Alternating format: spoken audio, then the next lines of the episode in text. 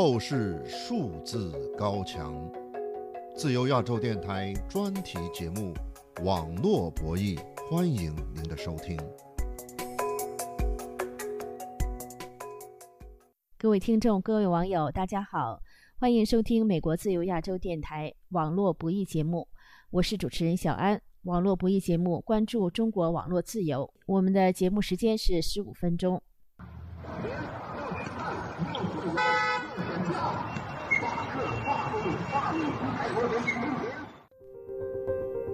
听众朋友，北京海淀区四通桥上，十月十三号有人打横幅喊口号的照片和视频，这几天在美国社媒上刷屏了。有北京居民向美国《华尔街日报》证实，当天下午一点在四通桥看到浓烟和横幅以及警察。在遭到中国封禁的推特网上疯传的照片和视频显示，横幅上的口号是“不要核酸要吃饭”。不要封锁，要自由，以及罢工、罢课、罢免毒夫国贼习近平，这些罕见的口号令许多网友非常的震撼。推特上流传的视频显示，有一个人被警方逮捕。事件的发生正值中共二十大召开之际，中国网络和社媒上立即高速封杀了与四通桥这个抗议事件有关的照片、视频和讨论。旅居加拿大的中国意见艺术家华勇，在第一时间关注了四通桥这一抗议事件。他了解到，这个事件呢，已经激励了中国一些会翻墙的年轻人。详细情况，请听我们对华勇先生的专访。华勇先生啊，北京海淀区四通桥事件，您是在推特上知道这个消息的是吧？对对对，四通桥这个事情看到之后就给我震惊了，呃，而且我能感受到，就是现在在这种高压这个政治下，还能出现这种飞蛾扑火式的、独狼式的这种英雄吧。当时我就开音讯房间，因为我有一些受众嘛。是什么房间？是在社媒上的房间是吧？是在推特有跟克拉 p 斯功能一样的叫 Space，在推特开的音讯房间。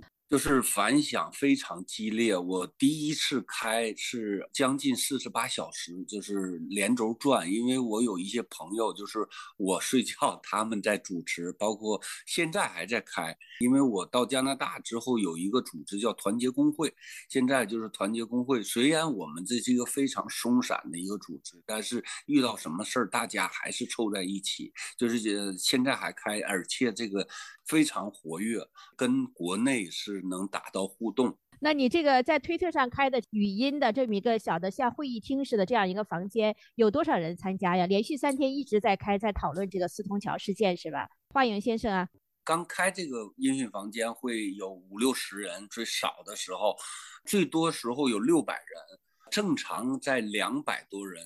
那大家对这个四通桥事件，就是十月十三号北京海淀区四通桥上有人。打着这个横幅，是个横幅，说不要核酸，要吃饭；不要封锁，要自由；呃，不要文革，要改革；不要领袖，要选票；罢工、罢课、罢免独夫国贼习近平。那大家的反应怎么样的呢？这个反应非常激烈，不论是海外还。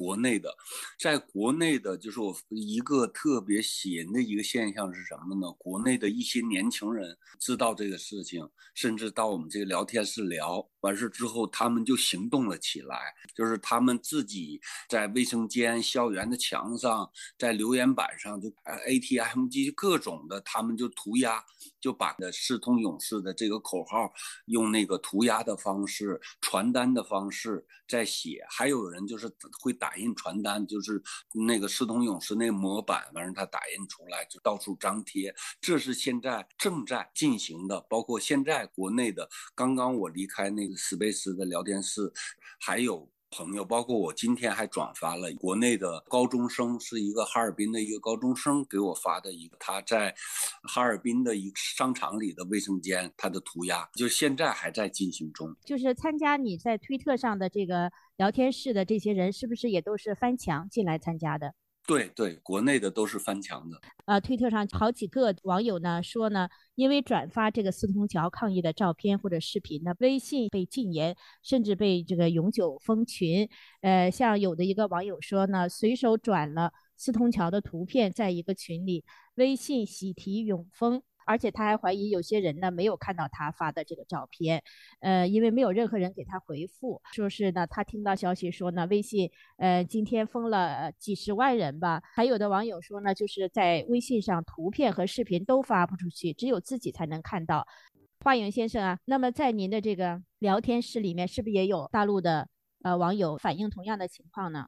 是的，呃，就是这个。其实共产党在十一期间，我有一个体会，就是我和家人之间打字都断了。其实包括这个是，就是我听说，就是国内在讨论被炸了，就是好像上百万的号，上百万的那个就是群，都是因为在国内通讯。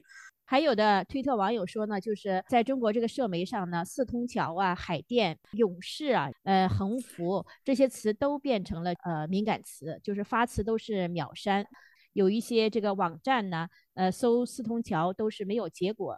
那我星期一的早晨呢，也在百度上搜索，呃，用四通桥搜索，搜到这个谷歌的链接呢，是说是四通桥有一个歌曲，百度的解释，但是呢。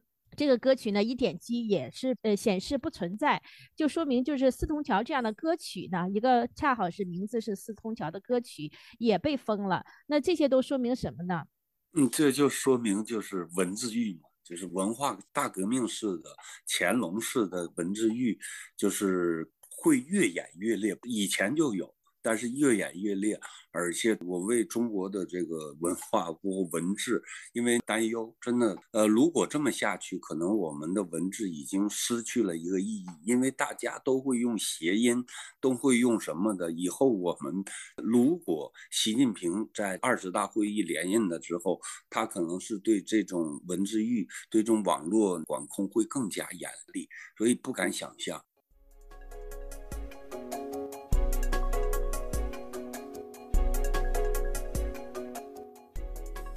您现在收听到的是自由亚洲电台网络博弈专题节目，小安主持，请继续收听。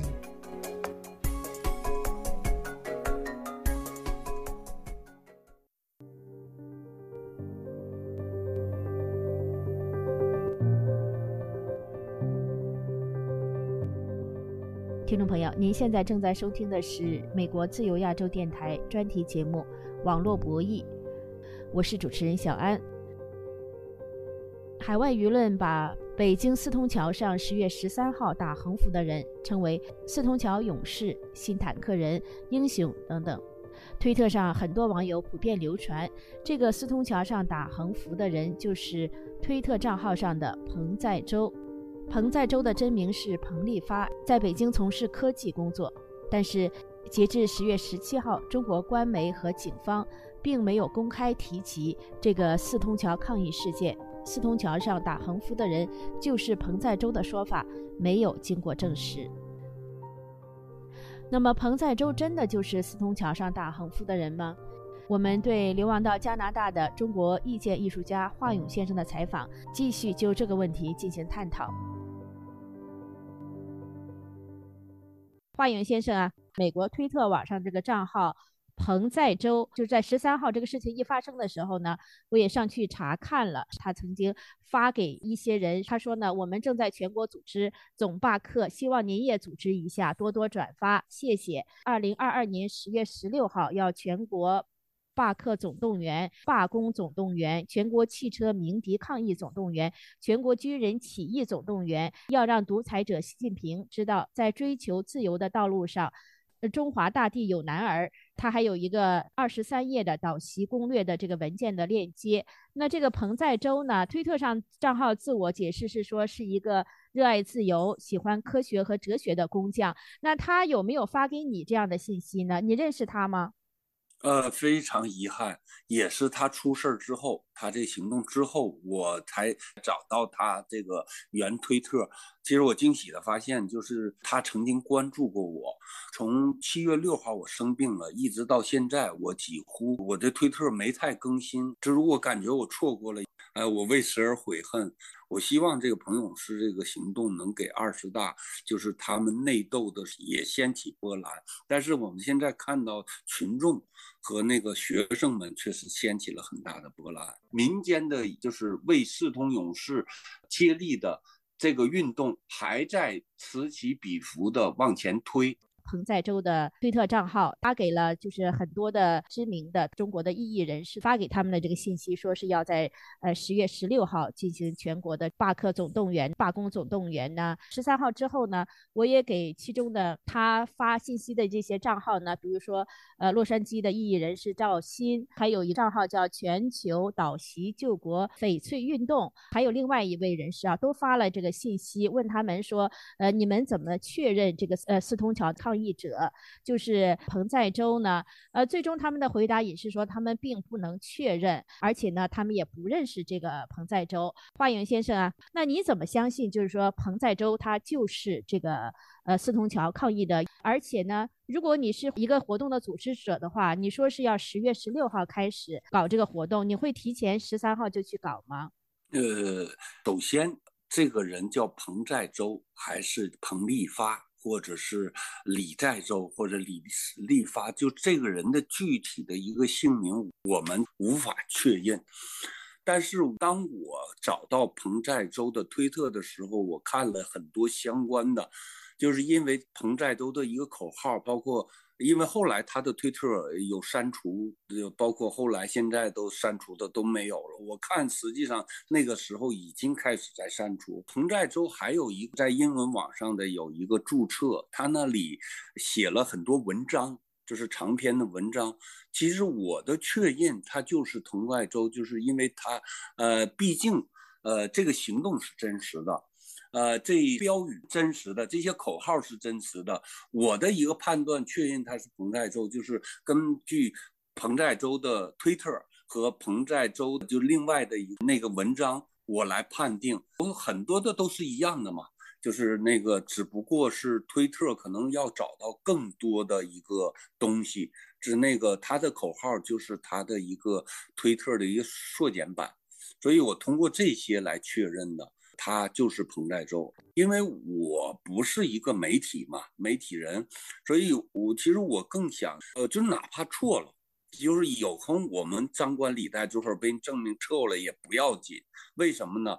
这个人不管他叫彭在洲、李在洲、张在洲，呃，他这个事儿，这个人是存在的，早晚会有一天会知道的，因为呃，有他被抓进去，还有一个特别值得。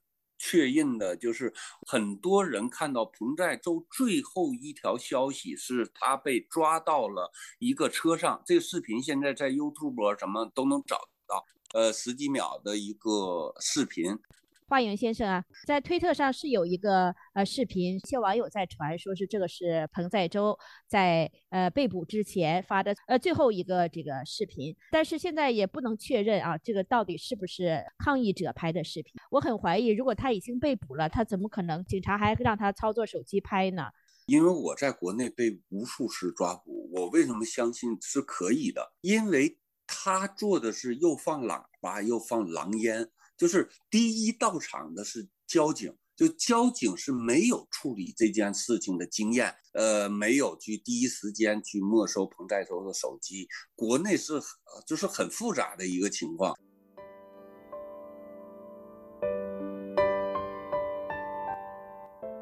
听众朋友，十月十三号，我得知北京四通桥上发生这一抗议事件之后呢，我曾在推特上。联系彭在洲这个账号，目前没有得到回音。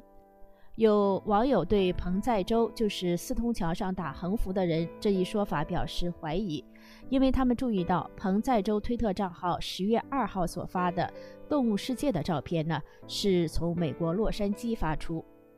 目前彭在洲推特账号这些内容都已被清空。好的，感谢流亡到加拿大的中国意见艺术家华勇。就这一扑朔迷离的四通桥抗议事件所做的分析。感谢各位收听《网络不易》这一专题节目，欢迎各位在网上转发我们《网络不易》节目的文字和声音链接。感谢各位的收听，我的推特和脸书账号都是小安，下次节目再会。